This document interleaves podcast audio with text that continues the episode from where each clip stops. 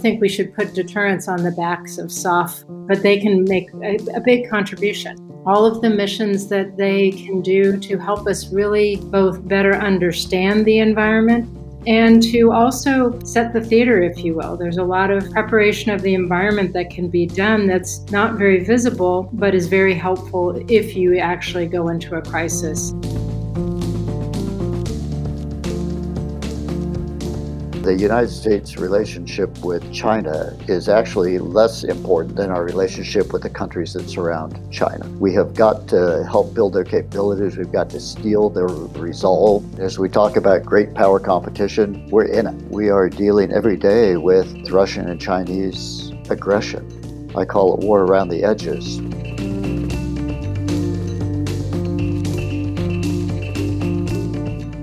Welcome to episode 30 of the Irregular Warfare Podcast.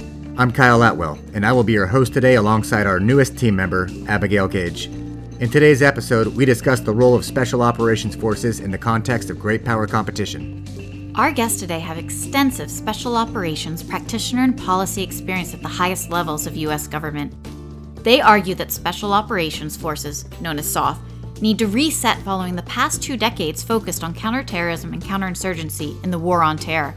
SOF has several important roles they can play to support deterrence against near peer rivals, and our guests conclude by proposing multiple policy changes to adapt SOF to the era of great power competition. Michelle Flournoy is the co founder and managing partner of West Exec Advisors. She previously served as the Undersecretary of Defense for Policy during President Obama's administration, where she played a key role in formulating U.S. strategy and policies that impacted SOF. Michelle is also the co founder and served as the Chief Executive Officer of the Center for a New American Security, a DC based think tank. Retired Admiral Eric Olson was the eighth commander of and first naval officer to command the United States Special Operations Command. Admiral Olson was also the first Navy SEAL to be appointed to the grade of a three star and four star admiral. At the time of his retirement, he was the longest serving SEAL on duty. You are listening to the Irregular Warfare Podcast, a joint production of the Princeton Empirical Studies of Conflict Project and the Modern War Institute at West Point dedicated to bridging the gap between scholars and practitioners to support the community of irregular warfare professionals. Here is our conversation with Michelle Flournoy and Eric Olson. Michelle Flournoy and Admiral Eric Olson, I want to start by saying welcome to the Irregular Warfare Podcast. This is a conversation that Abigail and I have really been looking forward to, and thank you for joining us today. Great to be with you.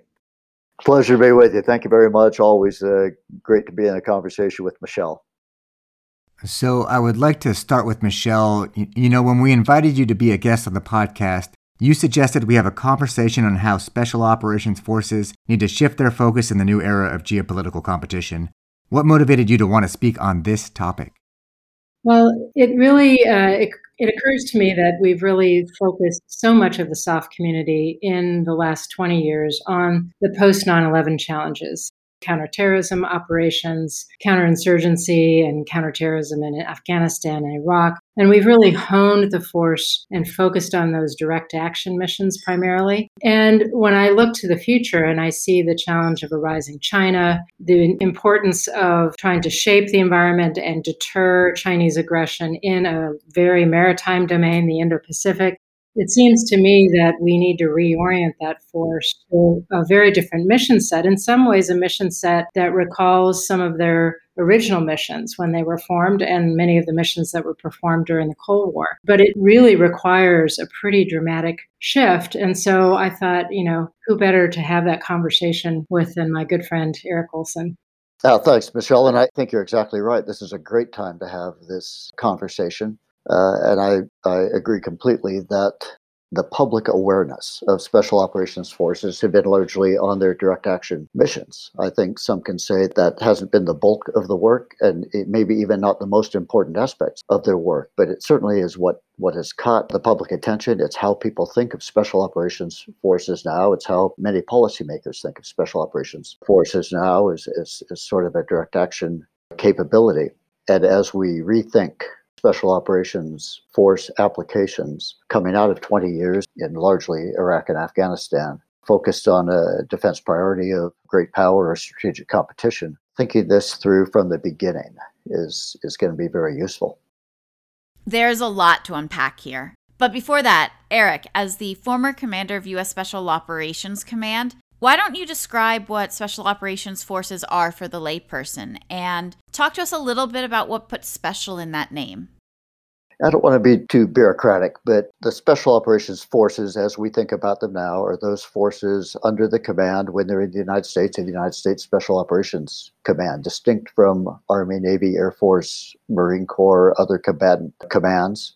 And these people, the Special Operations Forces, serve under the umbrella of the Special Operations Commander uh, during their time uh, in the force. They are selected at a certain level, they are trained uh, at a certain level, they're equipped at a certain level, all of which is different than other military forces. A special operation itself is a difficult thing to define. There is no doctrinal definition of a special operation. And so the default definition is a special operation is an operation for which no other force is organized, trained, or equipped to conduct. So it becomes kind of a catch all force to do things that are being done for the first time or that require a, a different kind of a problem solving or an operational or tactical capability.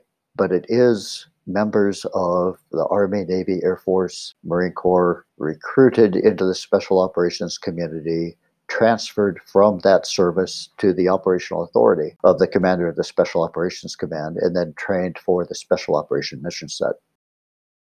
When I think about Special Operations Forces, I do think about their history and their origins even before SOCOM was officially established, um, right? I mean, so if you look back to World War II and the sort of precursors of the OSS, and and obviously that was an intelligence organization, but I think a lot of our early special operations came out of that tradition, if you will, um, and and so I think of some of those missions related to clandestine operations, operations behind enemy lines, you know, reconnaissance, counter reconnaissance, preparation of the environment, you know, those kinds of Cold War missions that were happening all the time.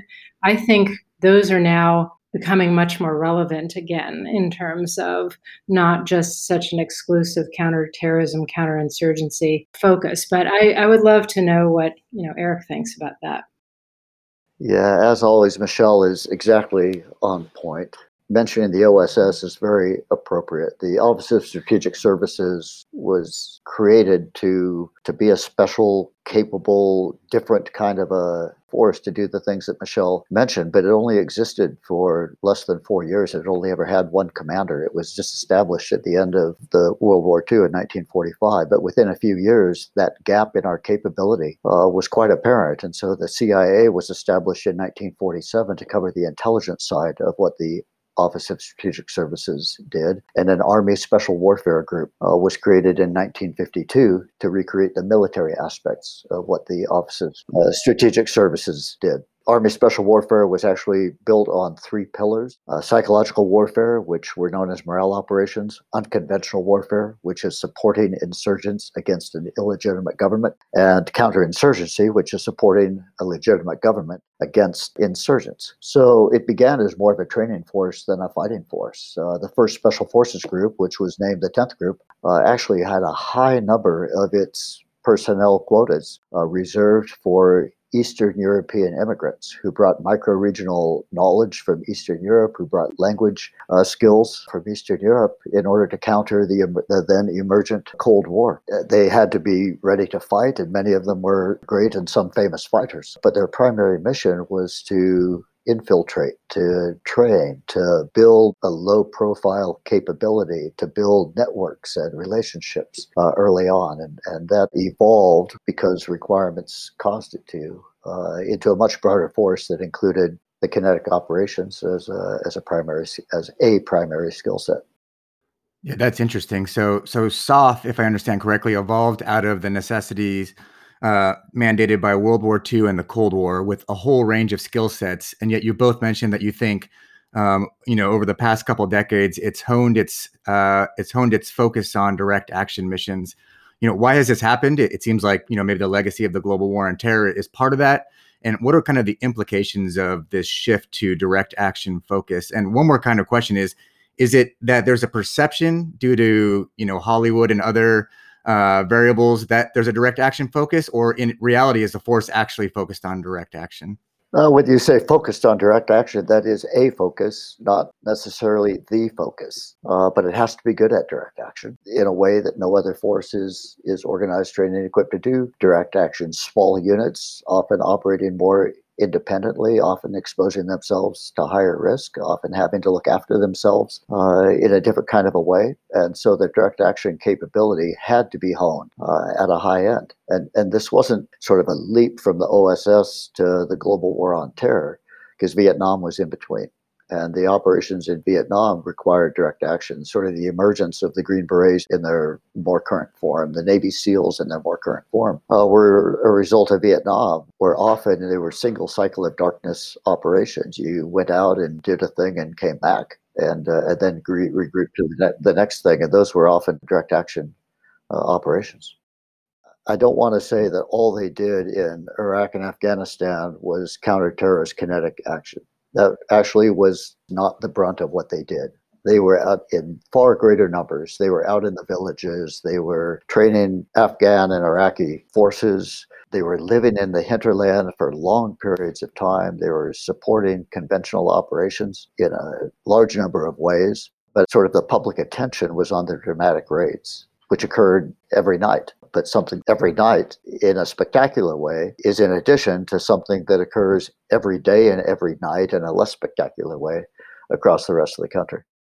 Yeah, I mean, I think it's always been a mix, but Kyle, I think you're onto something. The public imagination, the public view of SOF really does come from Hollywood and the focus on, you know, stupendous kinetic or you know uh, direct action operations, whether it's the Bin Laden raid or the rescuing of Captain Phillips and his crew. I mean, these are the legends that everybody has in mind. And what I think people don't realize is how much is going on around the world that is of a different nature, which is building the capacity of partner forces be it for counterterrorism operations or for other purposes. Um, one recent example, I remember General Tony Thomas, when he was head of SOCOM, he put a lot of teams, uh, Army Special Forces teams, into the Baltics to try to help the Baltic states thicken their defenses. And he said, we, We're trying to create the Baltic states as porcupines that will be indigestible to the Russian bear,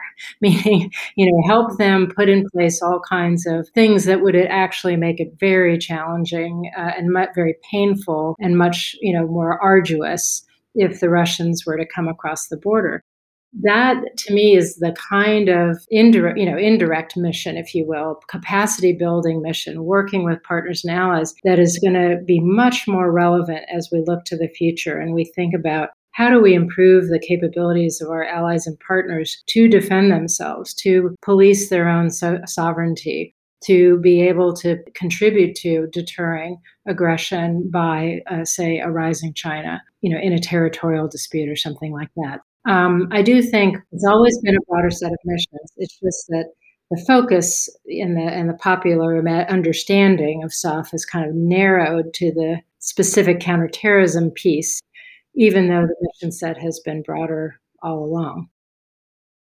So, as we've discussed the different roles of SOF, especially the attention on direct action versus their other focuses on indirect action and capacity building, it seems that SOF is often a favorite tool of policymakers, the department itself, and the White House. Has SOF become overextended? And if so, how will that impact their ability to shift focuses as we move into this new era of great power competition? Overextended may not be the best term for that. They've been improperly applied in some cases simply because they are able to do things that nobody else can do. I think there was a period a few years ago at the sort of the height of Iraq and, and Afghanistan when they were meeting themselves coming and going and, and were clearly overextended. I mean, back to back to back to back deployments uh, for some of the operators. But the the idea of overextension, I think there is a there's a high expectation that they will be able to do almost anything. They have been asked to uh, to take the lead and counter uh, weapons of mass destruction. They've been asked to take the lead in counter information warfare. They're asked to take the lead in counter terrorist threat financing. uh, they're asked to take the lead in these things that don't neatly fit uh, anywhere else. So if, if that equates to overextension, then then I think you can make that argument. But I think it's a good question about why no one else is organized, trained, and equipped uh, to do some of these things that are enduring challenges for the military and, and national defense. Yeah, I, I would say that you know as we look to the future, you know, speaking to the op tempo issue, the operational tempo issue, given that SOF is so frequently deployed and ha- you know they have gone through these periods of meeting themselves, coming and going. I think one of the things that we're going to need, the SOCOM is going to need from you know the higher command authorities is some breathing room to have the time and mental bandwidth to reorient the force towards the new mission set. So, for example, if you look at the Navy SEALs, and you know, Eric should speak to this since he, he is one. But um, you know, I, I think of their role in counterterrorism operations and on land-based counterinsurgencies for the last 20 years. Now they've got to retrain, reorient, refocus on what are the key missions in a maritime domain that will support bolstering deterrence of China? And if deterrence fails, um, strengthen our capability to very quickly defeat that aggression and roll it back. Again, very different mission set, which will require different concepts, different training, maybe even some changes to material and equipment.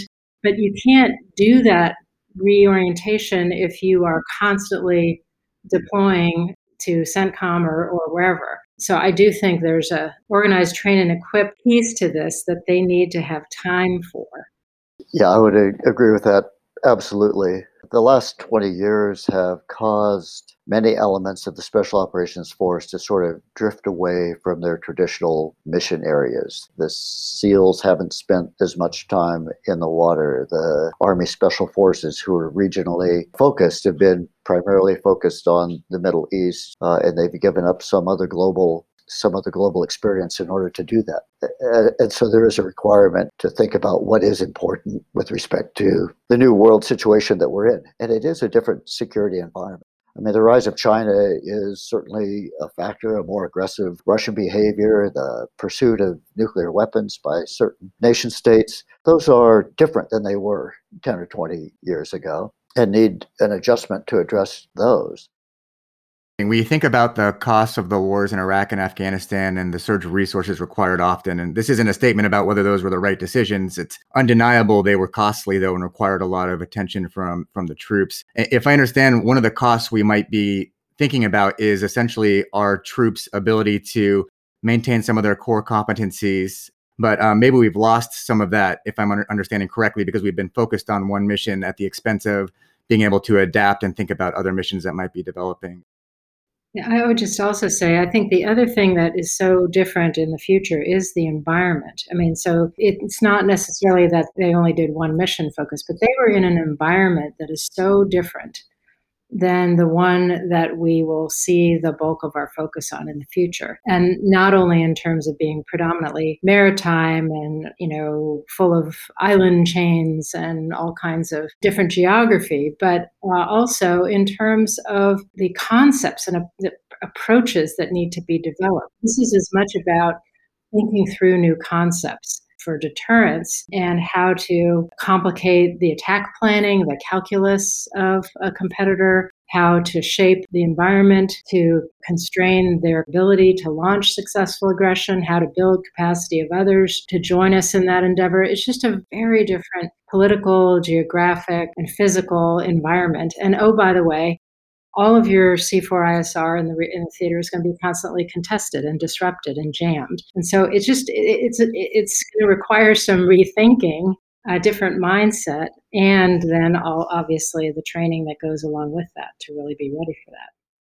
Yeah, and it's and it's real and it's now. This is not a future of warfare. This is where we are now. I mean, as we talk about great power competition, we're in it. We are dealing every day with Russian and Chinese aggression. I call it war around the edges, but it's it's certainly we're in conflict.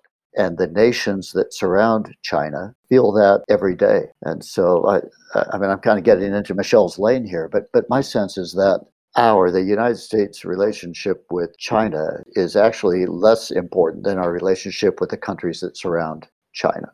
We have got to help build their capabilities. We've got to steel their resolve to, I mean, as, as China is making extraterritorial claims, as they are doing intimidating behavior locally, as they're building up a military for regional dominance, all those countries that surround China they're at the roulette wheel with a chip in their hand and, they, and the wheel's spinning. They don't know whether to put it on black or on red. And if they put that chip on China, then we lose. If they continue to hold it in their hand or, or bet on us, then we'll be fine for a while. And, and so I think it's up to us.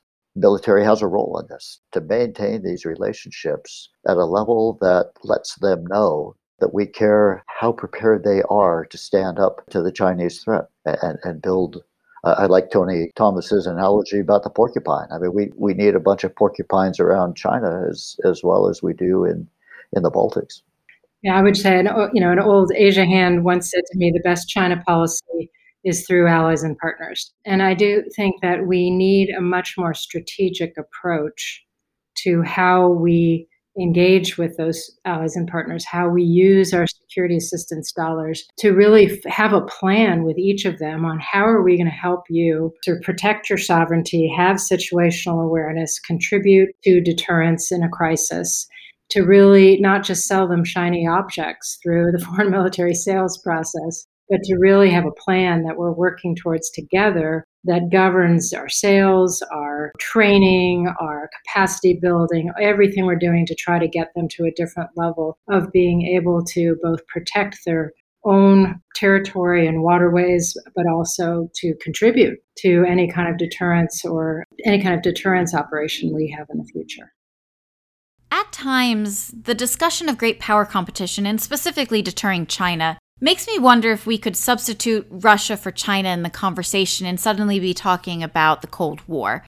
But what are the distinctions between the Cold War and this new era of great power competition, especially our competition with China?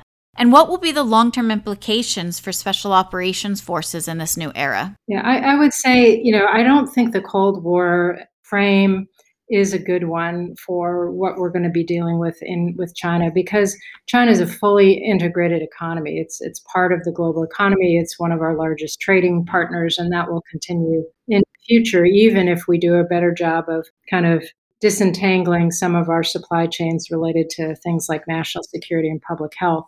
And the com- it really is about competition in all its dimensions economic, technological, ideological, military but it's also you know we have important areas of cooperation with china. We don't get to an answer on you know climate change or better managing the next pandemic and there will be another pandemic. We don't deal with those things. We can't deal with those things effectively without china's cooperation. And given that china is a nuclear power the name of the game here is preventing conflict. Uh, so i mean the, the, to me it means focusing on deterrence, focusing on the ability to rapidly defeat and de escalate um, if it comes to that. And again, I just think that's a very different set of missions than where we've been focused in the past. Um, but not necessarily. I think if we think about it too much as like another Cold War, it puts us in the mind in the mindset of sort of taking probably lessons that aren't very helpful or maybe even unhelpful from the Cold War period in the Soviet Union. Yeah, I agree completely. I think that we initially used the term return to great power competition. I think that was a very dangerous term. It's not a return to anything, uh, in my view. It's a whole next generation, next level of great power competition that is going to be different in every way from the Cold War. Chinese behavior is different. It's an economic competition as much as uh, as any more so maybe than, than any other kind of uh, competition. It's a technology competition uh, in a way that didn't exist uh, in the Cold War, at least outside of the out of the nuclear weapons competition. And and uh, and I think the fundamental similarity, if if there is any between the two, is in the application of special operations forces with respect to allies and partners. It, it is still about using this capability on a personal level to build relationships, to build confidence, to build trust, to establish a, a wall of resistance uh, in the in the region. You know, you've used the term deterrence uh, multiple times, Michelle. I wonder if you could dig into what do you mean by deterrence in this context, and how do you envision it looks like for SOF? Um, Eric's mentioned it, it it involves activities revolved around our allies and partners, but what other types of activities should SOF be playing to support deterrence today?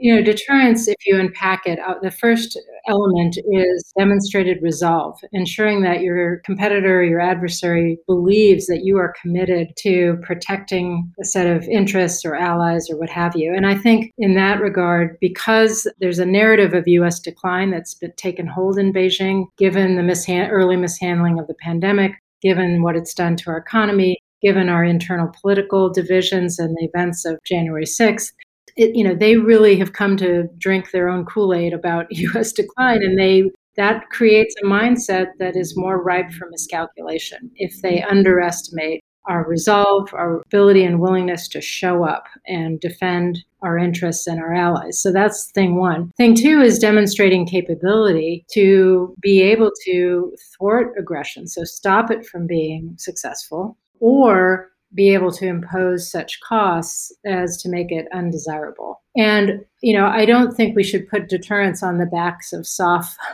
by itself but they can make a, a, big contribution. The first thing is all of the missions that they can do to help us really both better understand the environment to under, you know, and from an intelligence reconnaissance point of view, to understand where the Chinese are doing, you know, reconnaissance and intelligence gathering on us, and to also kind of set the theater, if you will. There's a lot of preparation of the environment that can be done that's not very visible, but is very helpful if you actually go into a crisis and you're needing to use military forces to stop aggression. So there's a lot of that you know, sort of day to day work. I also think that there are some ways um, in which SOF can contribute to just complicating the planning of the other side by just creating new dilemmas and new problems. And, you know, I, I want to, I, I, don't, we, we're, you know, I don't want to give you too many examples there, but but I think it's um, it's a very important role, you know, even before we ever get to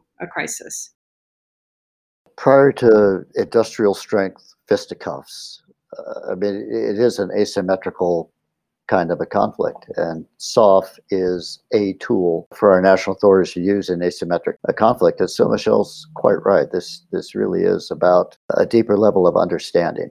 And it's not just understanding our adversary, it's also understanding our partners and allies at a deeper level. We often have made mistakes about who we can work with at the tactical and operational levels. And knowing that uh, in advance and having relationships with them helps a lot. Let me jump in here and bring us back to something Eric mentioned earlier in the conversation war around the edges. Eric, tie war around the edges to deterrence. And Talk to us about what that's going to mean for the SOF mission moving forward. I think war around the edges is the non kinetic, non steel on steel kind of warfare. And we're not there with any major adversary now. Uh, so it's about cyber, it's about finance, it's about control of populations. And I think that a, a, deeper understanding of that is part of what we can do and then and then to counter some of those aggressive behaviors. Uh, training our counterparts is very important. It requires a higher level of sensors, a better ability to analyze content, and a better ability to analyze intent. It requires clandestine and potentially covert kinds of operations to counter that kind of behavior. And these are all inside of SOF's sort of sweet spot. They are the force that can operate at, a, at very small levels in very remote places for very long periods of time to build relationships, to learn the languages, to, to learn those things that uh, that are essential in in a pre-conflict deterrence kind of an atmosphere. They've they've proven very capable of doing those in the past in other places. I think I think uh, Asia is uh, the Indo-Pacific region is a good place to do that now. So we've talked about where SOF has come from. Its focus during the global war on terror, and the need for SOF to reorient to a new era of geopolitical competition with, uh, you know, deterrence or prevention of warfare as kind of an area that SOF can contribute to. I'd like to pivot to asking what are the implications of this conversation for the way forward for policymakers and practitioners? What is it that we need to be focusing on next? So I would start by saying I think there needs to be some clarification at the level of strategy and policy for what the objectives of the military dimension of competition are. Competition is not an end in of itself. It is a an approach or a part of an approach. So I think I'm hoping that the new national defense strategy will clarify what are we trying to achieve and and then to maybe in some of the more classified defense planning documents specify what are the particular priorities, uh, you know, for SOF going forward. What's the kind of basic expected division of labor, both you know, day to day in the in the war around the edges, as as Eric said, um, but also in crisis and God forbid a transition to conflict. So I think there's a lot of areas where policy can be clarified. In addition, the you know secretary is undertaking a global posture review right now trying to find ways to shift more resources and focus into the Indo Pacific for deterrence uh, and other um, objectives. And sort of keeping in mind as part of that, not only, you know, moving forces on the chessboard, you know, in accordance with the strategy, but also this issue of creating some bandwidth and some time for elements of SOF to reorient to the new environment and the new mix of missions they're going to have in the future. So I, I, hope that that is considered as in the in the posture review because it means that there will be places like in you know CENTCOM relative to where we've been in the past with that being the number one focus area where we're going to have to manage some degree of risk while maintaining deterrence against Iran and others there um, but we do have to create some breathing space for the concept development work to be done, for the experimentation work to be done, for the training to be done, and for forces really to be ready. And I was going to say for the future, but as Eric said, that future is here now.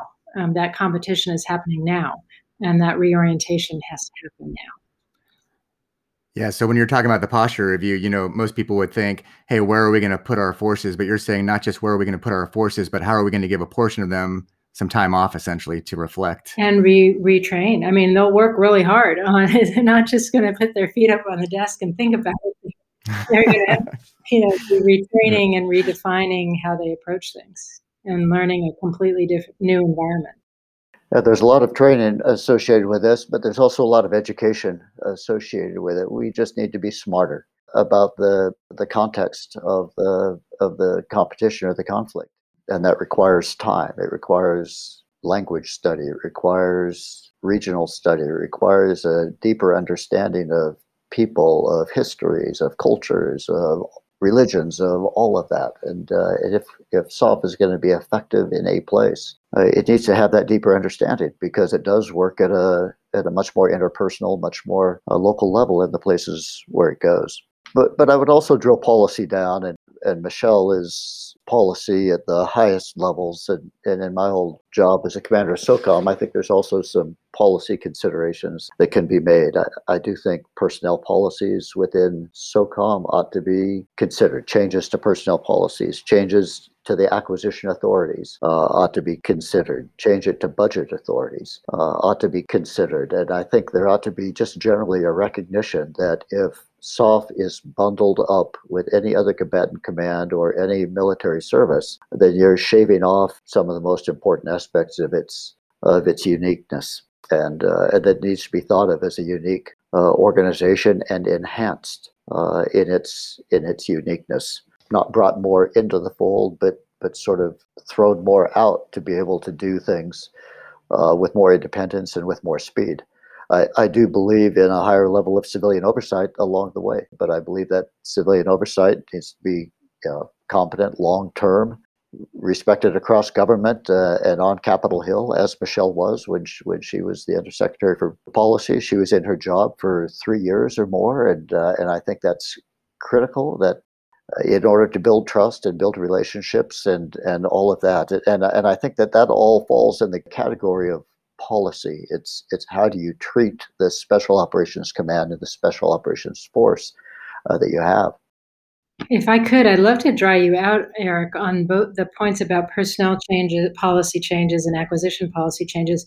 You know, on the personnel side, I mean, I don't know. I'd love. Are you talking about languages or different backgrounds or greater diversity? I'd love to hear what you're thinking. And then on the interesting on the acquisition side, I mean, SOCOM is seen as having the most flexible, the most successful, I would argue, acquisition. You know, in terms of agility, flexibility, speed. You know, one of the best acquisition systems in the department. So I'd be interested to know how you would change it. In terms of personnel, the kinds of things that we're talking about SOF doing are not all done by high end warriors trained in in kinetic skills or language skills. A lot of it is done by cyber warriors or language warriors or information warriors or these other kinds of warriors that, re- that require a different kind of training, a different kind of career management. SOF is actually only about half what you think of as a SOF operator. The other half, these partners in this broad range of skill sets Uh, who come and go out of SOF. Sometimes they can only stay one tour without sort of being sacrificed by their service is no longer relevant to the service. And, and I think there needs to be a, a, broad appreciation that service in SOF is it merits special attention and, and that careers ought to be managed around the ability to do special operations. Do you have an example or a recommendation of a specific policy change to personnel management that would enable these conventional service members to support SOF throughout their careers? Yeah, SOF requires real experts in places. Using the Lawrence of Arabia analogy, we require the Lawrence of Colombia and the Lawrence of Pakistan and the Lawrence of Thailand and the Lawrence of wherever, and, and even more micro regional than that. But you can't create those under current personnel structures. If you try to create those, you guarantee they'll never be promoted past the past the mid ranks because those are aberrations in a career, not core to a career. The way that the services all select and promote uh, people for higher ranks. SOF doesn't manage anybody's promotion.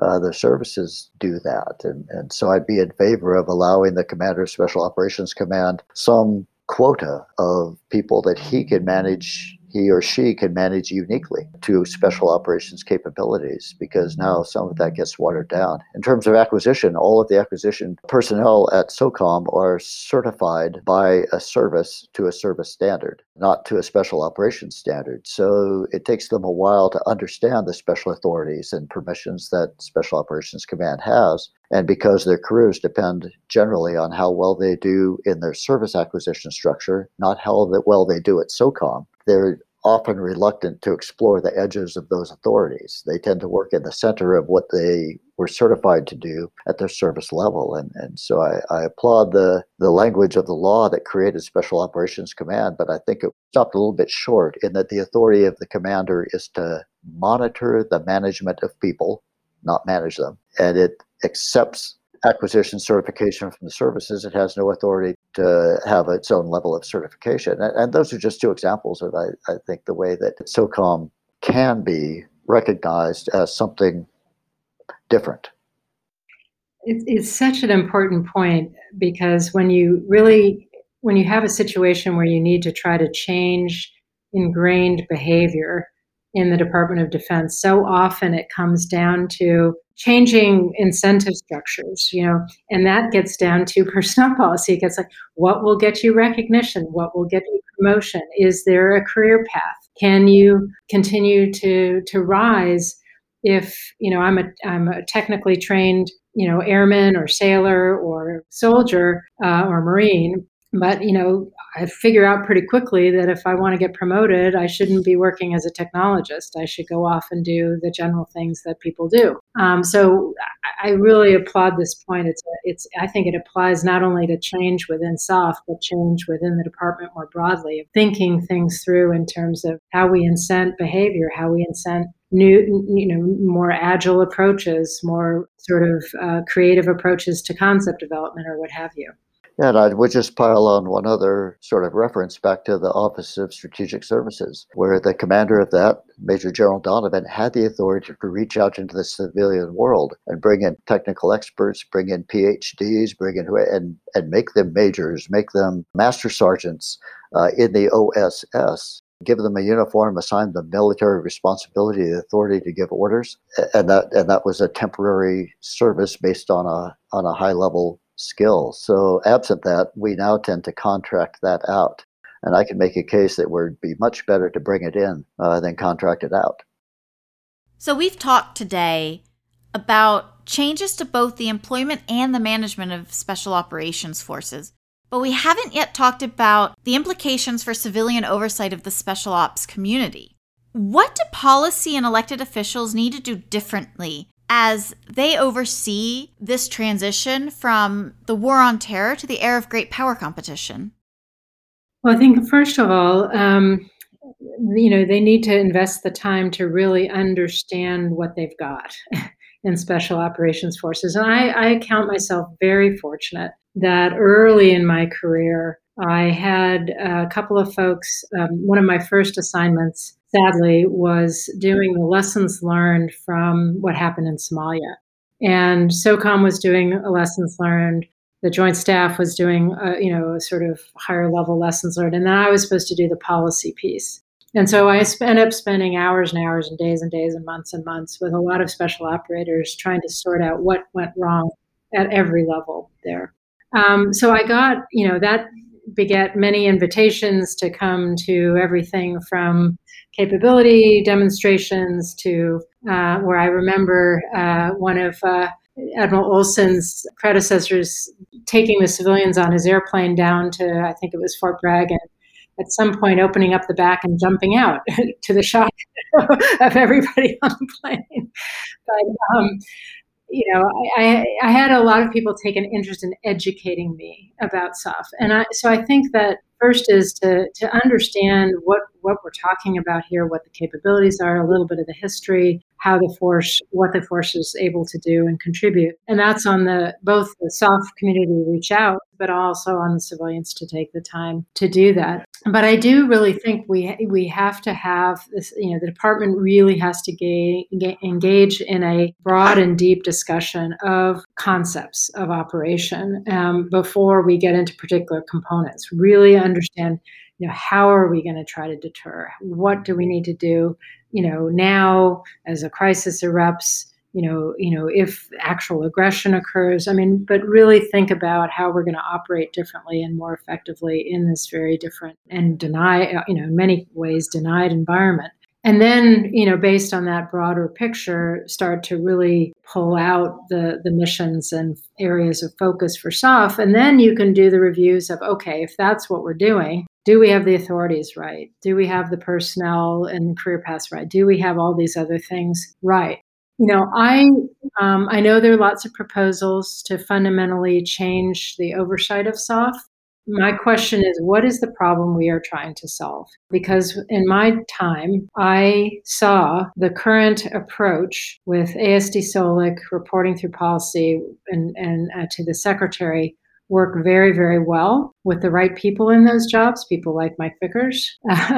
And then I saw it not work so well when the wrong people were in those jobs. So, too often, we try to correct a leadership problem with an organizational change or an org chart change. And I, I have yet to be convinced that a major change um, is needed. I don't know, Eric, what you think. If you think, you know, there is some talk that, you know, or actually some sentiment on the Hill that you know, SOCOM needs to be have its own service secretary and service secretariat and a much sort of more built up civilian oversight than the current structure provides love to get your sense of whether that's a problem that needs solving.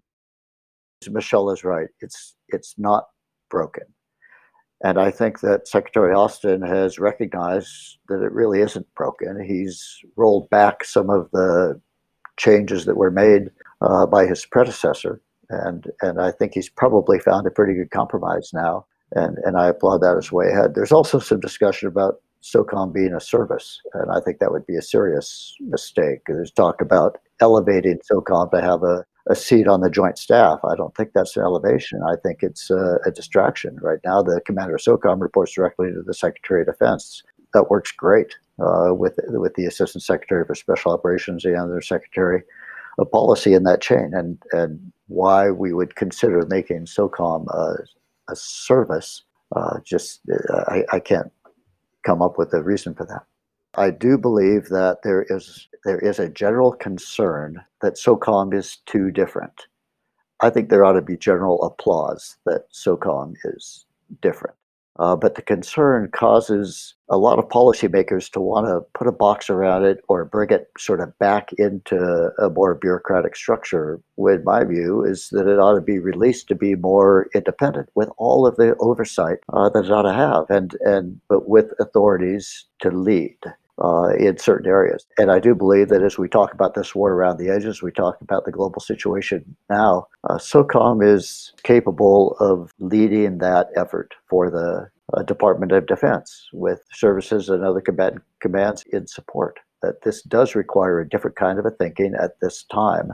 It's not so regional, it's global. And SOCOM is, is capable of being the lead command in, in a gray war environment.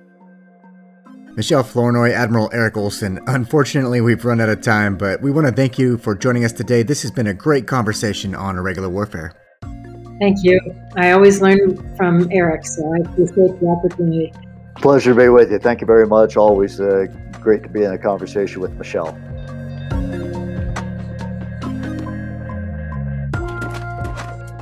Thanks again for listening to episode 30 of the Irregular Warfare Podcast. We release a new episode every two weeks. In our next episode, Sean and I speak with Jessica Donati about her book, Eagle Down The Last Special Forces Fighting the Forever War. After that, Kyle and Laura discuss the role of the Army in great power competition with General James McConville, Chief of Staff of the Army, and Dr. Peter Roberts, a fellow at the Royal United Services Institute and host of the Western Way of War podcast. Please be sure to subscribe to the Irregular Warfare Podcast so you do not miss an episode. The Irregular Warfare Podcast is a product of the Irregular Warfare Initiative. We generate written and audio content, coordinate events for the community, and host leading thinkers in the field of irregular warfare as fellows. You can follow and engage with us on Twitter, Facebook, or LinkedIn. One last note. What you hear in this episode are the views of the participants and do not represent those of Princeton, West Point, or any agency of the U.S. government. Thanks again, and we will see you next time.